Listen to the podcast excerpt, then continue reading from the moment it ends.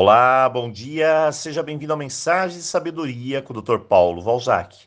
Na segunda-feira falamos sobre limites, o quão importante é impor pequenos limites para termos uma vida emocional mais saudável, equilibrada, com respeito. E hoje eu vou falar sobre o que estamos preparando para o próximo dia 25. Primeiro, você sabia que uma pessoa que quer vender algo precisa, além de ser treinada em vendas, também possuir autoconfiança? Muito bem. 25% das pessoas não possuem autoconfiança e entram em vendas e acabam se frustrando. Ou seja, se quatro pessoas entrarem, uma não vai para frente devido à falta de autoconfiança. E tem mais: 85% das coisas com as quais nos preocupamos, na verdade, acabam tudo bem. Ou seja, gastamos tanta energia em coisas que nem acontecem. Tem mais ainda: 39% das pessoas sofrem de algum tipo de ansiedade e 47% das pessoas se estressam todos, mas é todos os dias. Quer mais? Bom, quase 50% das pessoas, metade, ao chegarem em casa, não conseguem se desconectar do trabalho gerando estresse e insônia, o que tem um impacto muito grande na autoconfiança.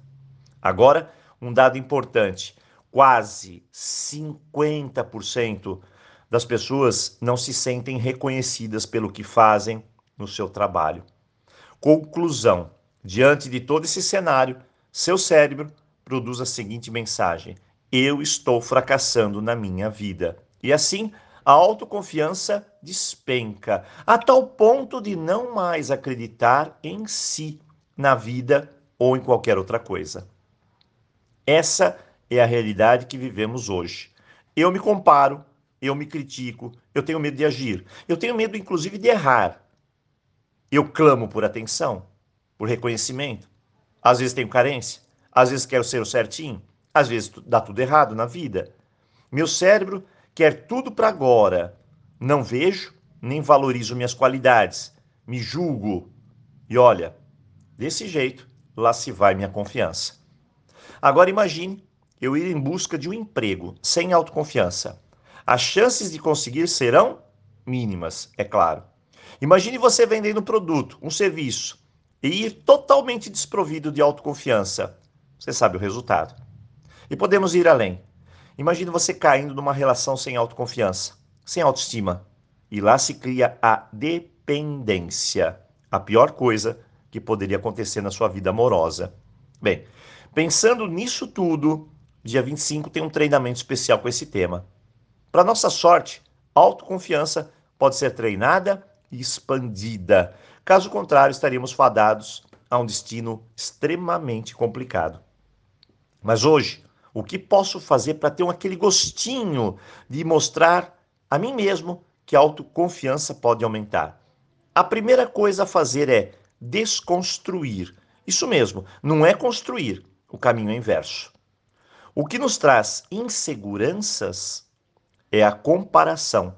Sabe quando você abre o seu celular, vê todo mundo rindo, sorrindo, festejando, viajando, roupas bonitas? É uma maravilha mas aquilo tudo é plástico, é marketing. Acredite. Nesse momento eu me comparo.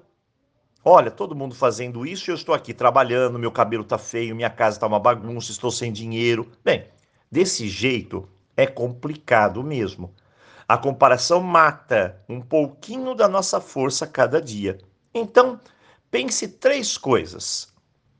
Primeiro, cada um tem o seu caminho a percorrer. O meu é o meu, o seu é o seu.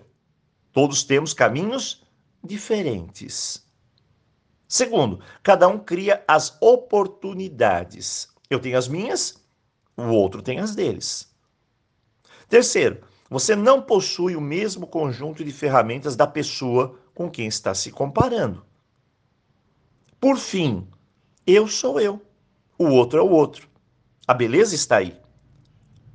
No mundo, Preste bem atenção.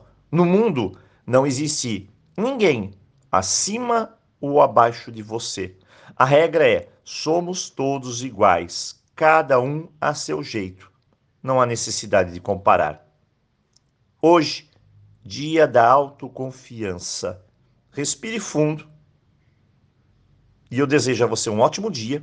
E não se esqueça do mantra: eu quero, eu posso, eu vou conseguir. Então, aloha!